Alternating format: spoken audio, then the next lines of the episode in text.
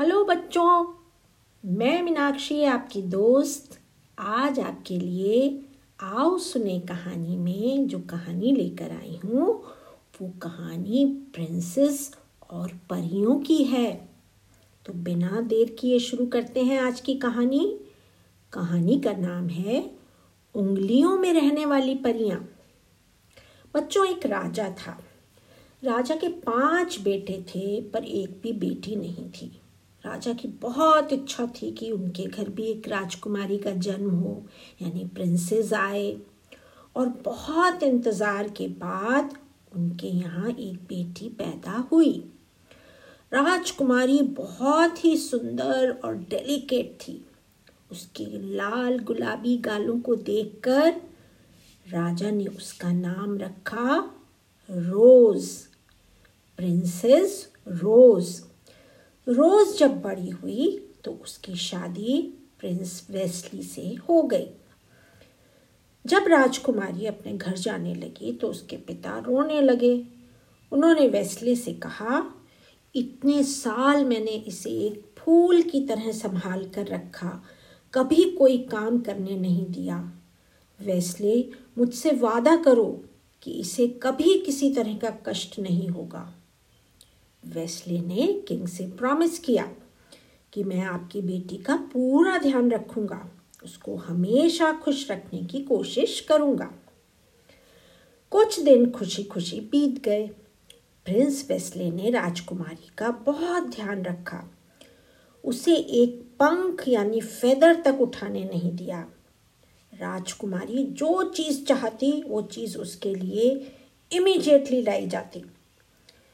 वो जो खाना चाहती, वो खाना उसके लिए तुरंत तैयार करवाया जाता।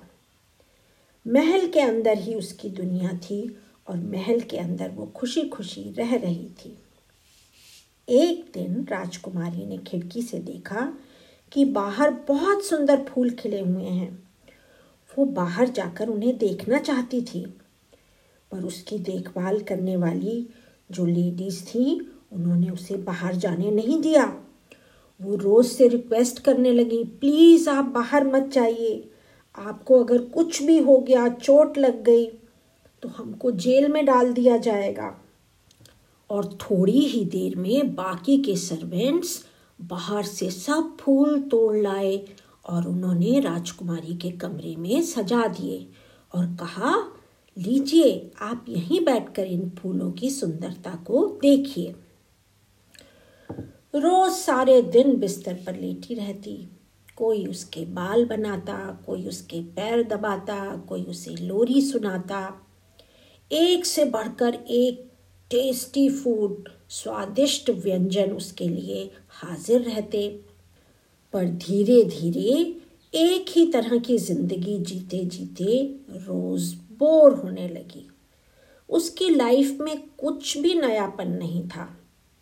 उसका गुलाबी चेहरा पीला पड़ गया।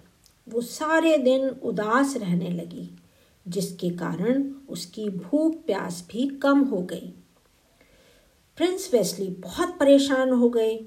उन्होंने किंग को प्रॉमिस किया था कि वह रोज को हमेशा खुश रखेगा, पर रोज तो दिन ब दिन बीमार होती जा रही थी। प्रिंस ने अलग अलग डॉक्टर्स को बुलवाया, पर किसी की समझ में कुछ भी नहीं आ रहा था।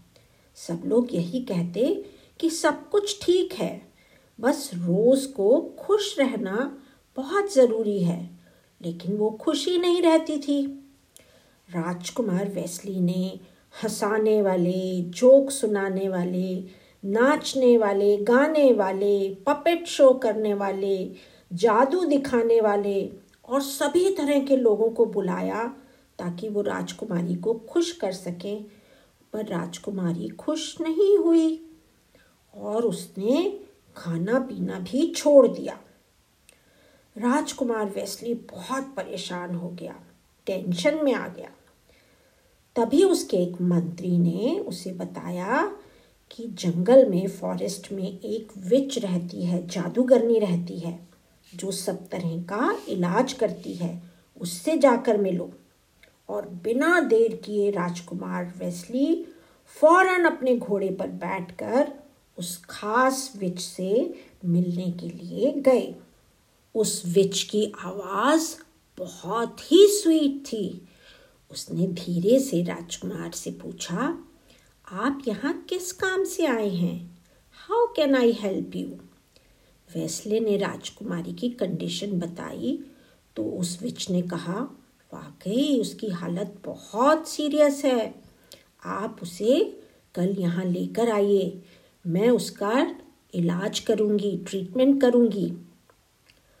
अगले दिन वेस्ली राजकुमारी रोज को लेकर विच के पास पहुँचे। विच ने वेस्ली को बाहर के कमरे में बिठाया और रोज को अंदर लेकर चली गई। अंदर जाकर उसने रोज से पूछा कि तुम कैसा फील करती हो? तुम्हें क्या परेशानी है? रोज ने कहा, मुझे बहुत वीकनेस लगती है, खाने की इच्छा भी नहीं होती, सिर्फ़ नींद आती रहती है, किसी काम में मन नहीं लगता। विच ने सब कुछ अपने मैजिक से पहले ही देख लिया था कि राजकुमारी की क्या हालत है। उसने राजकुमारी से कहा, तुम चिंता मत करो, मेरे पास तुम्हारी बीमारी का सॉल्यूशन है।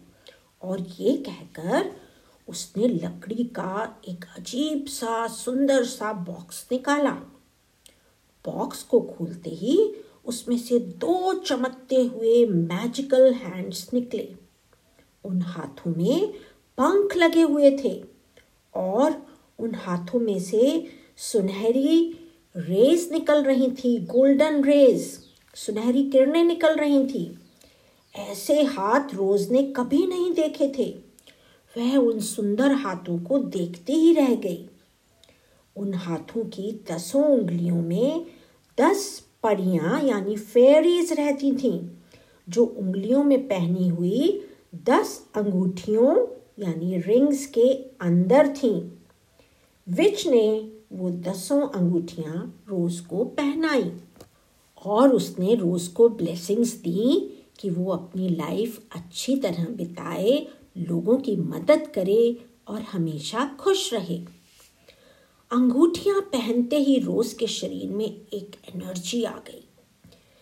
जादूगरनी ने कहा अब ये दसों फेरीज तुम्हारी उंगलियों में रह रही हैं, लेकिन ध्यान रहे, एक शर्त है कि तुम्हें इन उंगलियों को चलाते रहना पड़ेगा। मतलब इनसे काम करवाते रहना पड़ेगा। वरना ये फेरीज तुम्हें छोड़कर चली जाएँगी। उसने वेस्ले को भी समझाया कि तुम्हें रोज की मदद करनी होगी। उसे किसी काम करने के लिए रोकना नहीं होगा। वो जो चाहे उसे करने देना पड़ेगा। वेस्ले ने कहा, पर मैंने इसके पिता से प्रॉमिस किया है कि मैं इसे कोई काम नहीं करने दूँगा। तो विच ने समझाया कि नहीं, इसके पिता भी इसके नए रूप को देखकर खुश होंगे। क्या तुम चाहते हो कि रोज पहले की तरह उदास हो जाए? मैंने उसे जो फिंगर फेरीज दी हैं, वो इसकी मदद करेंगी। और ये कहकर वो जादूगरनी यानी विच गायब हो गई। अगले दिन से रोज अपनी फिंगर फेरीज की मदद से खूब काम करने लगी। कभी वो वेस्ले के लिए टेस्टी टेस्टी खाना बनाती तो कभी वो कोई सुंदर पेंटिंग बनाती, कभी पैलेस की साफ़ सफ़ाई में मदद करती तो कभी गार्डन में जाकर फूलों की क्यारियों को सजाती। इस तरह हर तरह का काम रोज करने लगी और खूब खुश रहने लगी। अपने नए नए क्रिएशंस देखकर उसकी लाइफ इंटरेस्टिंग हो गई। उसको जीवन जीने में मज़ा आने लगा और वो खूब खुश रहने लगी। कुछ दिन बाद उसके पिता उससे मिलने के लिए आए। अपनी बेटी को हंसता खिलखिलाता देखकर वो खुश हो गए। और जब वो महल के अंदर गए तो महल का रख रखाव और उसकी सजावट को देखकर वो हैरान रह गए। हर चीज़ बहुत सुंदर थी। रोज को इस तरह दौड़ दौड़ कर काम करता देख वे सरप्राइज़ हो गए। रोज ने किंग के लिए बहुत स्वादिष्ट खाना बनाया। उन्हें अपनी पेंटिंग दिखाई। अपनी उंगलियों के जादू से तरह तरह के इंस्ट्रूमेंट बजाकर सुनाए। किंग अपनी बेटी के इस नए रूप को देखकर बहुत खुश हुए और उसे आशीर्वाद देकर खुश खुश वापस लौट गए। बच्चों मुझे पूरी उम्मीद है कि तुम्हें कहानी पसंद आई होगी। ये कहानी हमें यही सिखाती है कि हमारी उंगलियों में बहुत शक्ति है। इनकी मदद से हम कुछ भी कर सकते हैं। आराम का जीवन बेकार जीवन है। मेहनत और लगन से हम नई दुनिया बना सकते हैं। और जब हम अपने हाथों से बनाए अपने क्रिएशंस को देखते हैं तो हम और उत्साह आता है, और अच्छा करने की इंस्पिरेशन मिलती है, और उसी से हमारी ग्रोथ होती है। तो बच्चों, इसी बात पर आज की हेल्थ टिप आलस छोड़ो, ज़िंदगी को नई राह पर मोड़ो। आज के लिए इतना ही। मिलते हैं एक और कहानी के साथ अगले फ्राइडे को, और तब तक आप लोग स्वस्थ रहें और मस्त रहें।